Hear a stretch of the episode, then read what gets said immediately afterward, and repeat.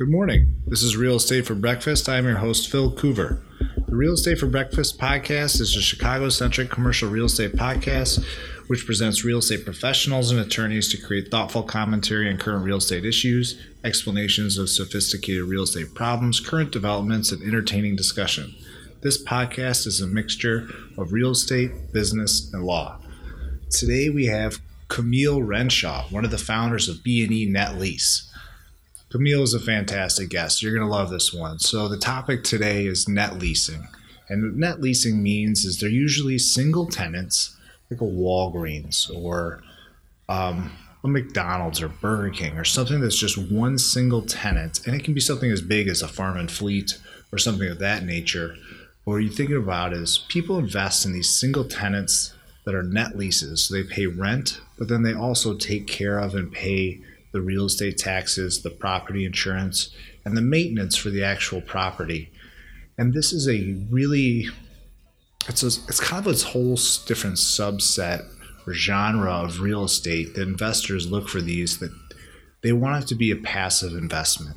So they want to invest their dollars in this single parcel of property where they don't have to do much except sit back and collect the rent. They don't have to hire a management company to take care of things. It's very different than a shopping center, even a strip center, or an office building, or even um, a two flat or a four flat or or a big 50 unit multi unit residential building. And that the whole goal or the whole name of the game is in net leasing is just collect the rent. And this property is as good as the credit worthiness of the tenant. So sometimes you have you have a Burger King or McDonald's or something that's it's a great credit and you, you're pretty confident that it's going to be around for 10, 20 years. And sometimes you have um, a startup. And so, but you're able to get a higher rent. And so you're able to get um, better price for the, the real estate that's underlying it.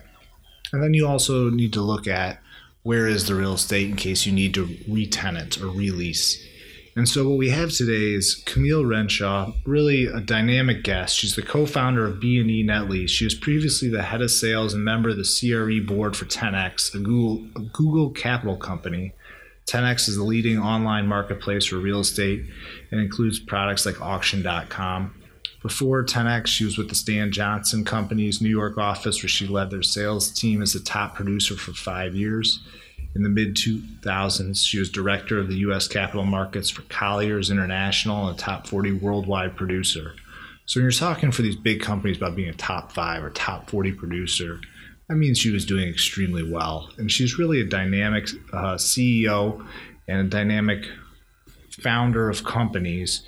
She had uh, sold one of the companies that she created, and she'll talk about a little bit during the podcast for for really a great return.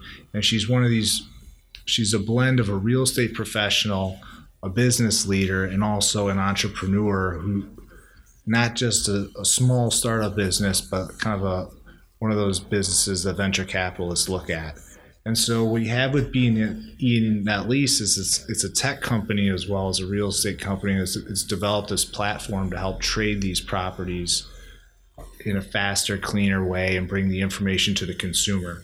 So you're really going to enjoy this podcast. If you want to reach out to me, you can do so at pcoover at clarkhill.com. Clark Hill is a national an international law firm that services clients in, in, almost every capacity in every different way. It's a full service firm, and you can uh, also reach out to Camille where, by her website. She's very easy to find, and she's very uh, friendly and knowledgeable and responsive. So we'll put her email or her firm's website up in our show notes on our website, which is realestatebreakfast.com. Thank you and enjoy the interview.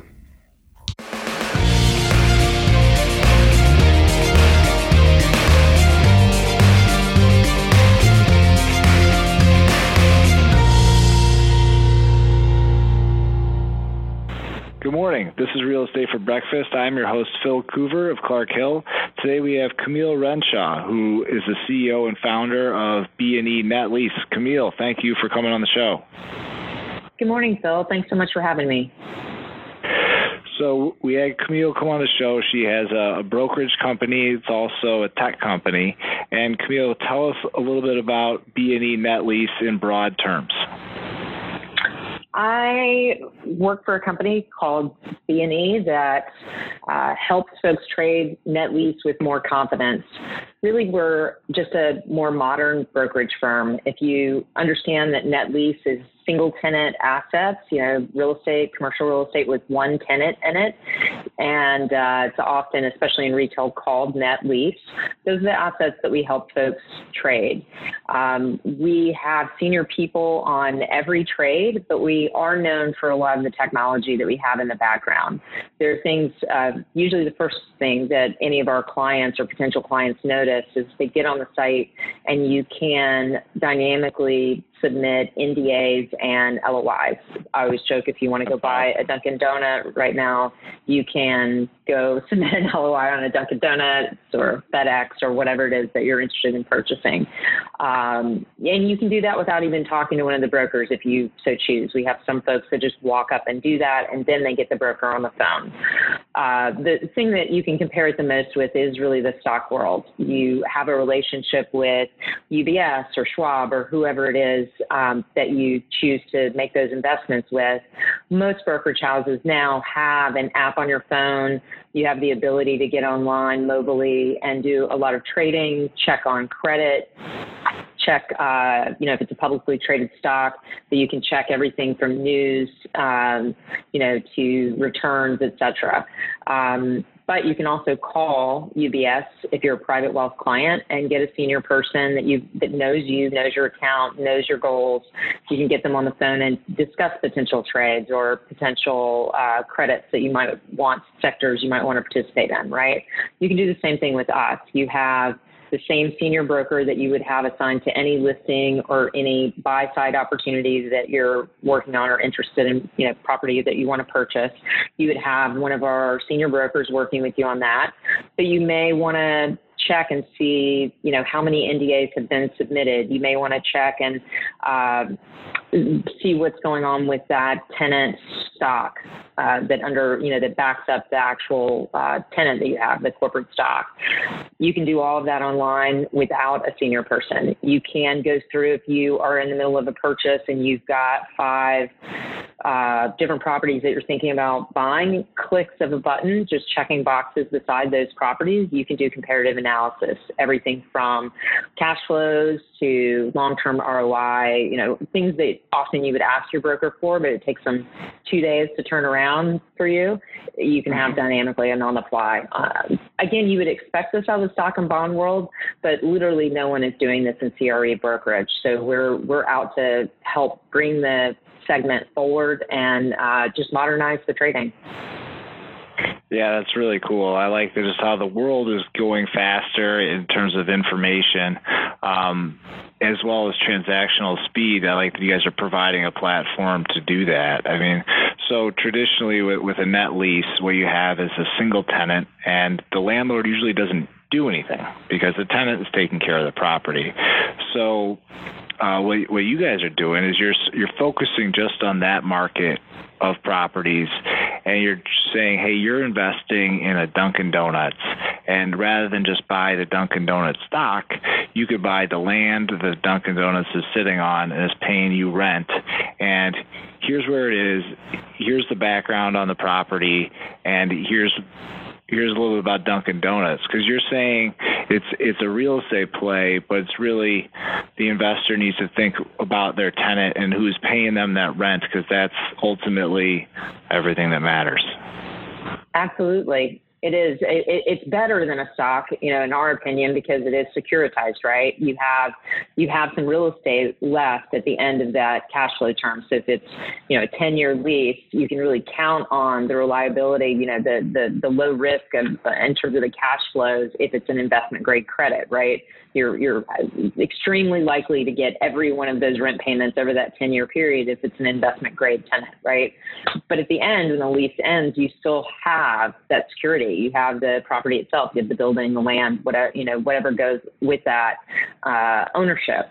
Um, that's really different than a stock, right? You could potentially lose all the Dunkin' Donuts values. Uh, you know, very unlikely with Dunkin', but you know, as as with any stock, you're taking a risk completely on corporate.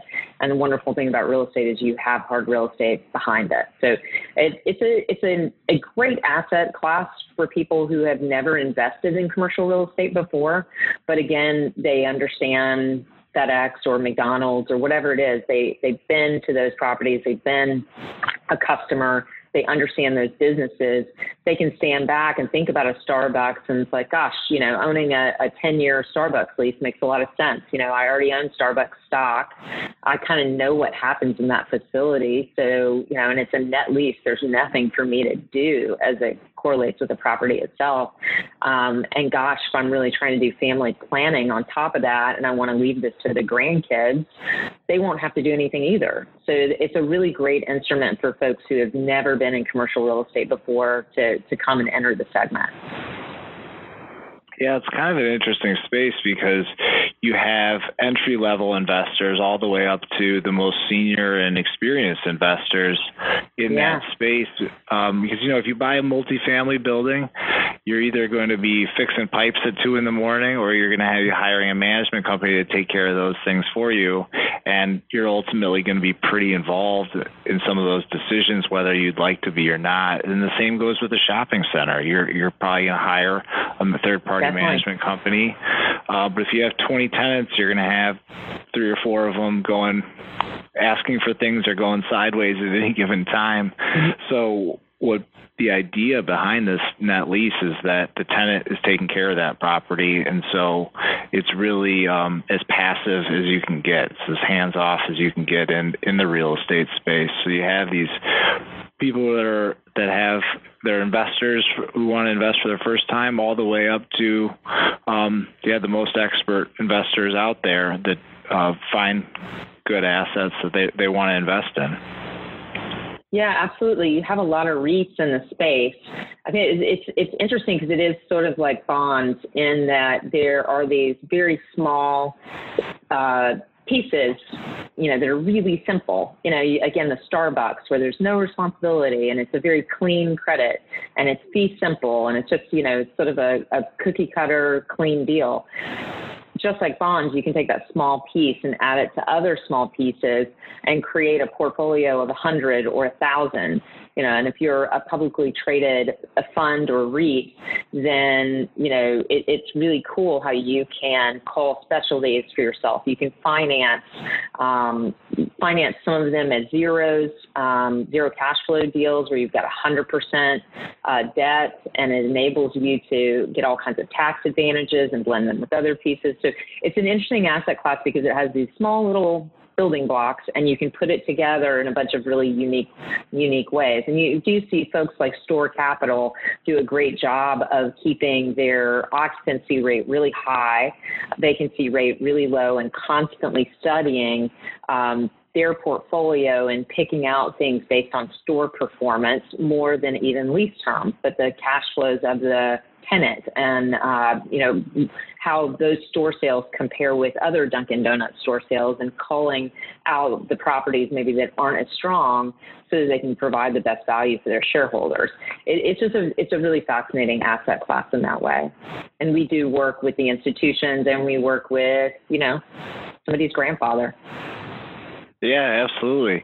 Um, tell you mentioned 1031s earlier in this process. Anybody who's an experienced real estate investor knows what a 1031 is, but um, I'm certain that you would find uh, that you see 1031s much more frequently in in the net lease space. So, why don't you talk a little bit about what that means? Uh, generally, and then also how how you help people handle their 1031 issues. Yeah, basically, a 1031 exchange is a way to defer capital gains taxes, and you know you can defer them um, effectively forever. Just depends on exactly what strategy you and your CPA implement.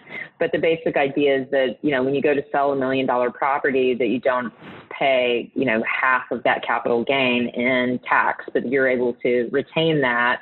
Um, you know, re- retain those earnings and use them to invest in the next property. Um, so you can continue to sort of build and build and build your family's um, equity in commercial real estate, again, passing on to the grandkids kind of thing. So uh, the IRS has some kind of complex uh, or strict regulations that you have to follow in order to make that exchange effective. The biggest one is that after you relinquish, you sell that apartment building, you know, with the pipes that you're referring to, uh, the day of closing, you have 45 days to tell the IRS what you plan on doing with those monies.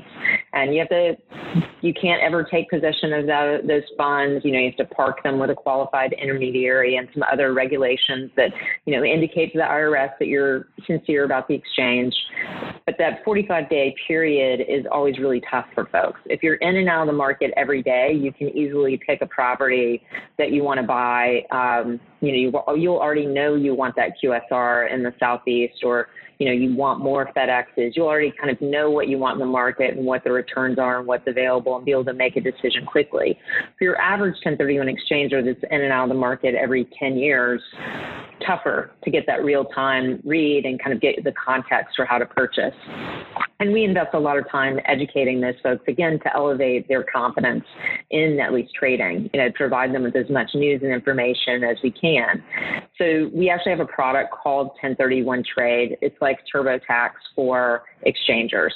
They can get in there. There's um, technology on the back end that sweeps the market and shows them every available property in the U.S. that criteria matches with whatever their need is. So again, if they're looking for these quick service restaurants in the Southeast, it's every Wendy's and Checkers and whoever, you know, all those tenants in the Southeast teed up in a list and they can go through and pick the ones with the most term or with the highest cap rate or that is in Tennessee or Florida because they like there's not state income tax, whatever it is that helps them shorten the list. And then from the system, you can submit LOIs, NDAs, all of that.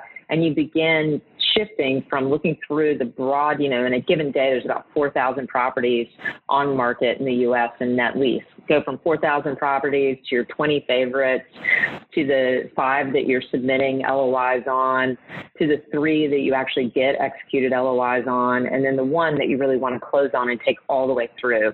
And it has dashboards that show you where you are on the timeline of that 45 days. The IRS ultimately gives you a full six months, 180 days to close, but you only have 45 days to name, as they say it, name the property to the IRS. And it, you know, visually takes you through these timelines um, and keeps it all in one dashboard. So if it was you and your brother and one of your kids and maybe your uncle or parent or somebody, you can create a team, um, have them all in 1031 trade together get your CPA in there, get your lawyer in there, and then suddenly a very clean communication. Everybody knows when day 45 is, their debt equity ratios that you have to hit. Everybody knows that the properties that you've chosen hit that. You also know that you're responsible for ordering the appraisal. Your brother is responsible for the property condition report or ordering that. And you can push all those items even to your calendar or to your phone. Again, just really clean communication, making it a much more efficient process. It's very visual. All those things elevate the confidence of, of everybody participating in the trade. And, you know, you're just much more likely to successfully close and, and get the level of returns and the quality of the property that you want. Yeah, yeah, no, I think everyone's looking for a, a leg up and a, and a way to gain an advantage. And you know what I see sometimes is someone closes on a property and and they just made some money so they have capital gains. So they're excited. So then they have a week where they're just kind of celebrating, and and then they're just kind of enjoying the yeah. sale. And then they get around to contacting a broker, and then they they say, oh, this is what I'm interested, in. and it takes another week to get the information back from the broker on what's Definitely. available, and then they need time to process that, and then you reach out to the other side um, to sit, to make an offer, and then it kind of takes a while to play back and forth. So you know, and a lot of times there are things that are within your control and you can speed up, and there are things that are outside of your control to speed up, like the seller's response. And so, what I like about your platform is that you're you're really increasing the speed of which you can handle the things that are in your control.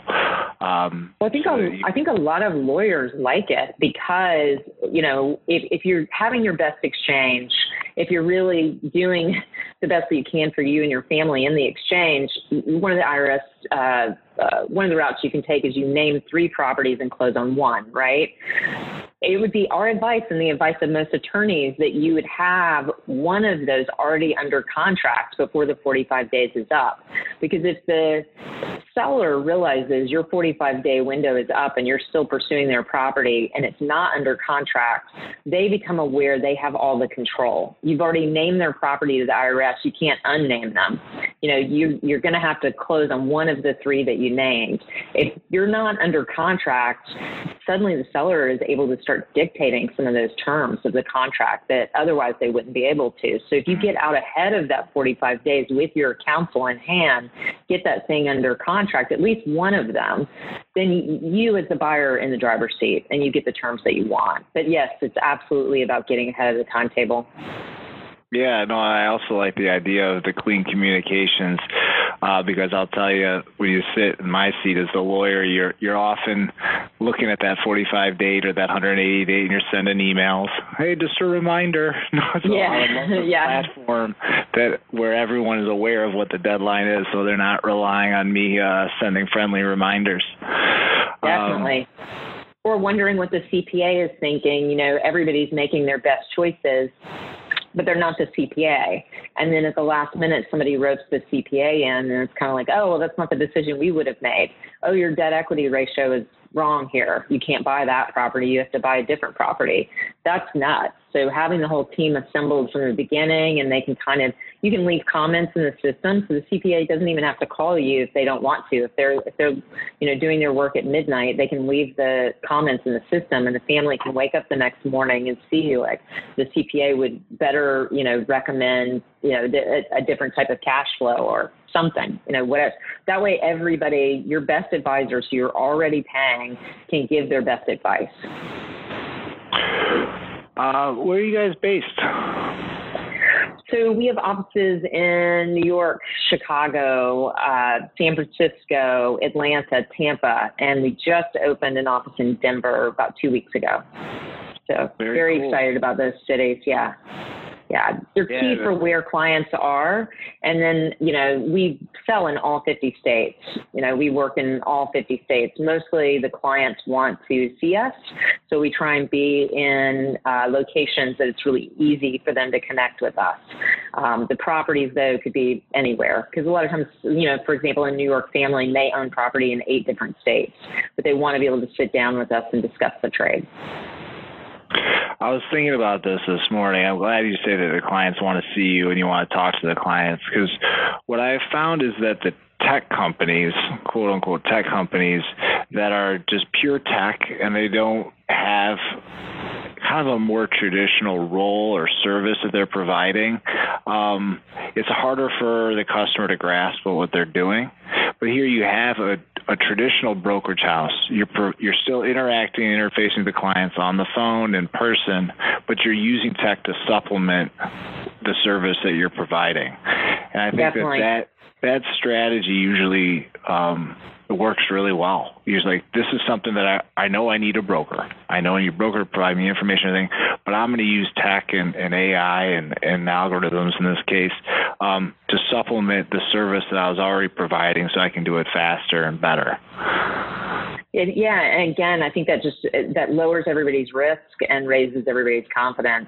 But I, I do think that's the future, and, and not just for our segment, but across segments. That blend of human and tech uh, is really important. I, I would certainly say in all types of fintech, as we call it, financial technology, and CRE tech like ours kind of bridges over into fintech a bit.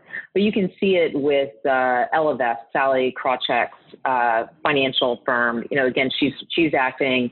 Uh, in the stock and bond world, helping folks with retirement funds and those types of investments. And they have the ability for some types of trades and, and um, some some clients' uh, needs are surely serviced through the technology and through the app, but they have, especially for private wealth clients, they have uh, senior people that are working with them on everything. I, I just really think this is what the client wants. You know, they want to know us. It, it's like your doctor. You know, you want to know that your physician has the best technology available when you go in and you're, you know, you, you, you've been diagnosed with something or you need help with a broken arm or whatever it is that you need help with. You want to know that that physician has the greatest technology available but you also want to know the doctor. You know, there is that personal connection mm-hmm. when you get in the room. And I think, especially if you are in the stress of a trade or a stress of a broken arm, sometimes, you know, you, you just need to have confidence in the people. You want to feel like there's that light, trust, respect there. And maybe you're not in the best position to fully understand what artificial intelligence is. That's not your, that's not your key driver on that day. You want to know if this property is going to meet the long-term fam- family goals. So that's that's what where we try and position ourselves is right there between human and tech. I, I, like that approach.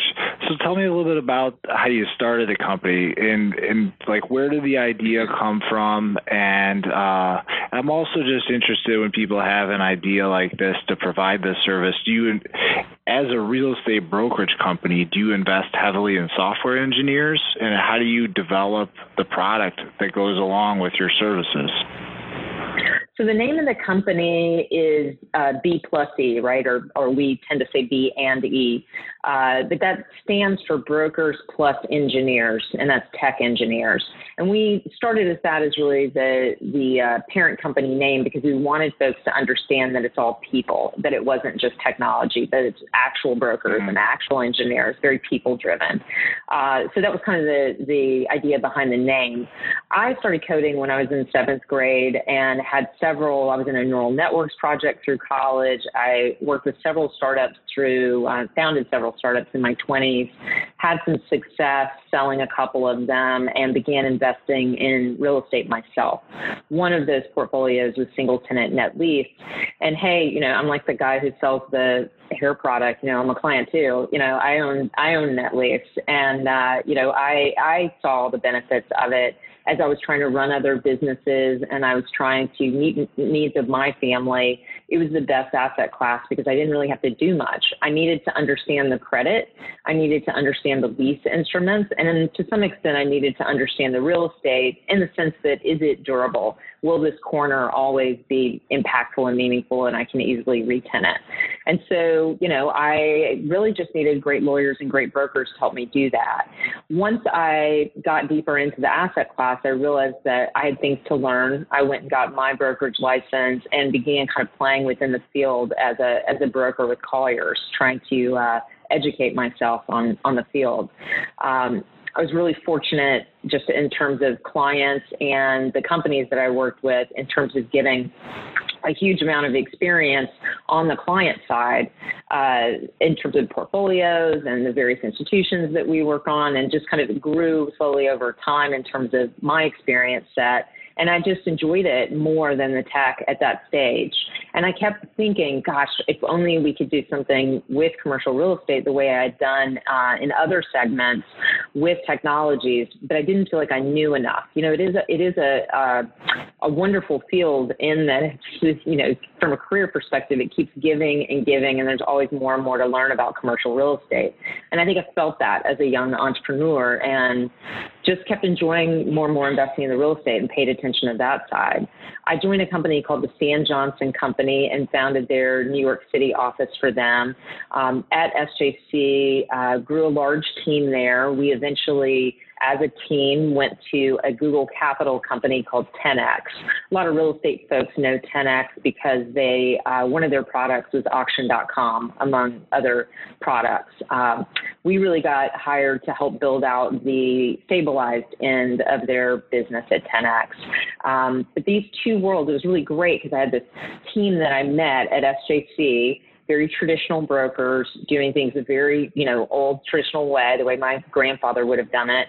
And then, I, you know, took everybody over to 10X, this Google Capital company where you've got all of these platforms. You know, it's effectively a marketplace for distressed or added value properties. And they got to see how a technology company is run and sort of get into that engineering side of it, that creative uh, design uh, side of it. We all left two summers ago. I guess it's been longer than two summers because we're sitting here in October, but um, uh, summer of 2017. And we founded this company in September of 2017, so little little more than two years old now. Um, and we really did found it because we could see a lot of the stuff that was going on with CRE Tech was servicing uh, the auction or distressed end of the market, but there wasn't very much for net lease. You know, in net lease, we are the bond or the hyper stabilized end of the marketplace. We are there for the very conservative funds and the very conservative grandfathers who are trying to create wealth for their families long term, that kind of thing. But you want to know that you're buying an asset at its lowest moment of risk, you know, long term and great credit, and you want to know you're selling it for the highest highest value that you can at that time. And that involves a lot of advisory, but it also involves um, some things that technology can provide. You know, access to properties you wouldn't see otherwise. Maybe you're a family in California, and gosh, there are all of these advantages to finding a property in Nevada. How do you do that? Your local broker isn't going to really do that. So you need to be able to have systems that um, leverage digital marketing digital access, so you see those see those properties, which our database provides. But also, if you're a seller in Nevada, that we have a digital system that goes out via Google and and other marketing techniques to find the unknown buyer. Because again, this buyer may only pop up once a decade, and they've got a very very urgent need. We need to be readily available to find that person at that moment. So that, that was kind of the idea. I would say it's really fun. I have wonderful people that I work with. This is our third iteration, right? Like third time that the founders have worked together. We do really enjoy each other. Uh, we have now grown quite a bit because we're six offices. We've attracted a lot of new people but the enthusiasm for changing the marketplace is, is, is incredible. This year we did the largest trade that a digital platform uh, has, uh, that sells CRE has ever done of any sort, $324 million portfolio sale. Uh, that was really exciting. And I'd wow. say internally, internally, a lot of enthusiasm. You know, they can see we're, we're changing things. Like 11. properties? 11 properties, yeah. That's a lot at once. yeah, yeah, yeah, yeah, yeah so it's it's fun. You know, you can see we're really having an impact, um, and you know the the segment seems excited. We do have the largest the largest clients in the space are are doing deals with us. Um, everything from a little Crunch Fitness that we're selling through Essential Properties in Kentucky um, to a, a, large portfolio of Art Van furniture for Store Capital in, in uh, Michigan. Um, you know, and, and also a lot of uh, smaller developers and families that you know wouldn't necessarily be national names, but have national quality properties like 7 Eleven and such. So FedEx.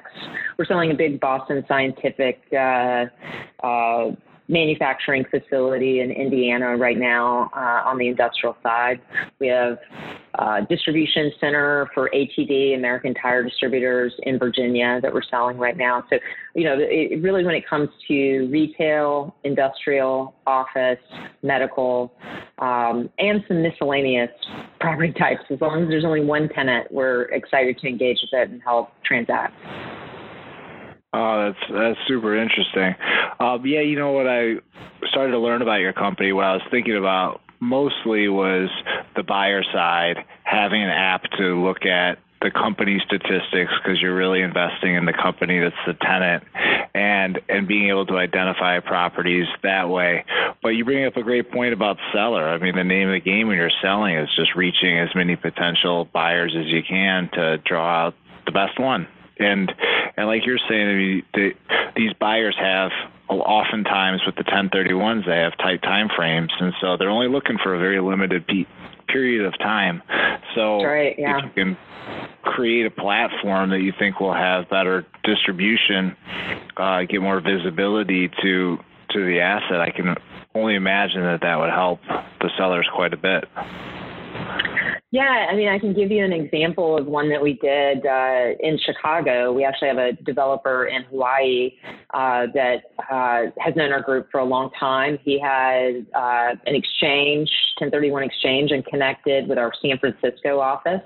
Um, they got online and um, using our technology sourced a Tesla dealership in Chicago, um, and that uh, and I believe the seller actually wasn't even a someone who lived in Chicago, and I don't remember where else in the country. But you see how geographically this asset class is really neutral. You know, it's all about uh, the the developer in Hawaii has an urgent tax need, right? 1031 exchange. Also, I would say he was very clear that he wanted to get his equity for his family into the mainland because he owns so much stuff in Hawaii. He wanted to diversify into the mainland. Mm-hmm. And Chicago was just like a really great, great location for that. He was one of the first owners of a Tesla. Um, so he really believes in the credit and loves the real estate under the Tesla in Chicago. So uh, got a great cap rate for the seller on that one. Uh, and, you know, it's, it's it's sort of a normal story. We have an, an, an Advance Auto in Chicago right now, a similar story. Uh, family out of New York that owns that Advance Auto, and we just sourced a 1031 exchanger for them on uh, that sale. So it, it's it's uh, the technology because it's such a geographically neutral asset class. The technology really matters. You have to find these folks during that 45 day period um, when they have such such drive to find that property type. It's interesting because it's it's geographically neutral, but it's also geographically specific. Like it could a good location is a good location. Absolutely. Um, it, oh yeah. But it could be anywhere. so you can have a bad location and a good location, or you have a good location anywhere. It's it is kind of kind of interesting that way. Well, you know, it's really up to the buyer and what they, you know, what they're comfortable with, right? Because you have folks that would never ever own in New York City. Uh, they just don't. They don't understand the low cap rates. They don't understand the the drivers for being in the market. It doesn't necessarily look like other American cities that are more suburban in build. Um, and it just, you know, is not the flavor for a lot of investors. But folks who invest in New York, they barely understand how to own anywhere else. They love New York City and they love the equity they're able to build here and the security. And, you know, that it's just, it's everyone's appetite for what they care about, right? And our job is really just to source buyers and sellers that criteria match. And the technology, in conjunction with people, really provide that. I was I was having a conversation with someone the other day. It's a little Chicago specific, but in Chicago we're very Chicago centric, as most big cities are. But right. uh, there's there there's a lot of talk if you're a Chicagoan about the challenges in the real estate market. We have a really um, increasing property taxes. We have we just had a new transition in in local government, and there's a lot of things in flux right now. So a lot of people in Chicago are thinking, well, people are fleeing Illinois. Chicago is a, a, terrible place to invest in. But my, my friend I was talking to is an industrial broker for a national platform, and he was saying, no, no, people love Chicago. If you're from the East Coast or from the West Coast, they're like, I can get a great city at those cap rates. Like, yeah, Chicago Chicago's great. So it's all relative. Like, you may think that Chicago, compared to what you thought of it five years ago, is different, but compared to some other cities, people still love the investment. So it, it is um, just interesting how you can have different different people can view different regions.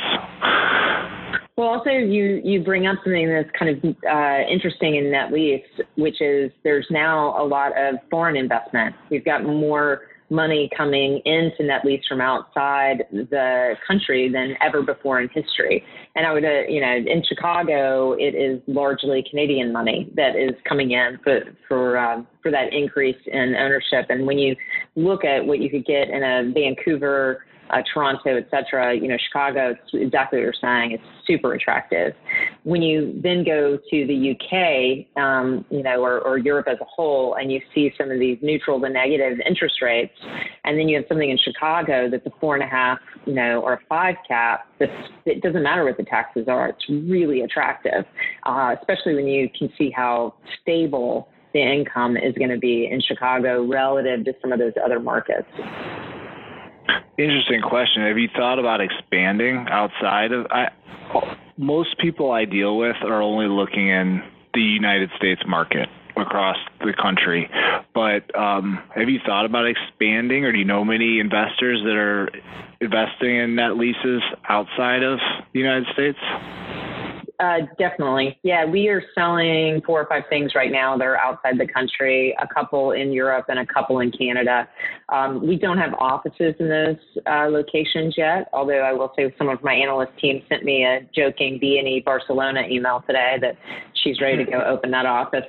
Uh, but uh, I, you know, it won't be surprising that that we'll we'll likely expand into Canada first, and then kind of go where the buyers take us or sellers take us uh, in terms of expanding what we're doing. The United States is such a great market, um, and we've got a lot of greenfield ahead of us here. You know, it's a six and a half trillion dollar segment in the U.S. and and it's only growing. So it, there's no limit in terms of you know what work we can get done here. Uh, so we're trying to focus on the U.S. first, but yeah, we are actively working on properties outside the country now. Uh, that's really cool. Well, Camille, um, you've been a tremendous resource um, for everyone. I'm going to put uh, a link to Camille's website uh, up on our show notes. And if people want to approach you to um, to engage your services or the services of B and E Net Lease, uh, what's the best way to do it? Uh, they're welcome to, probably the easiest is just go to the website. Um, but you can drop me an email. If you're in Chicago, Tim Hain heads up our office there. You can drop him an email. Uh, everything's pretty transparent and available on the website. We're pretty easy to get uh, hold of. You can call us. You can do whatever you want. We are, are uh, very, very available. That's fantastic. Um, well, uh, again, you know, I, this has really been super interesting, and we really appreciate your time. And, and thanks for thanks for your time and bringing everything to the table today. Uh, thanks so much, Phil. I really appreciate it. This has been great.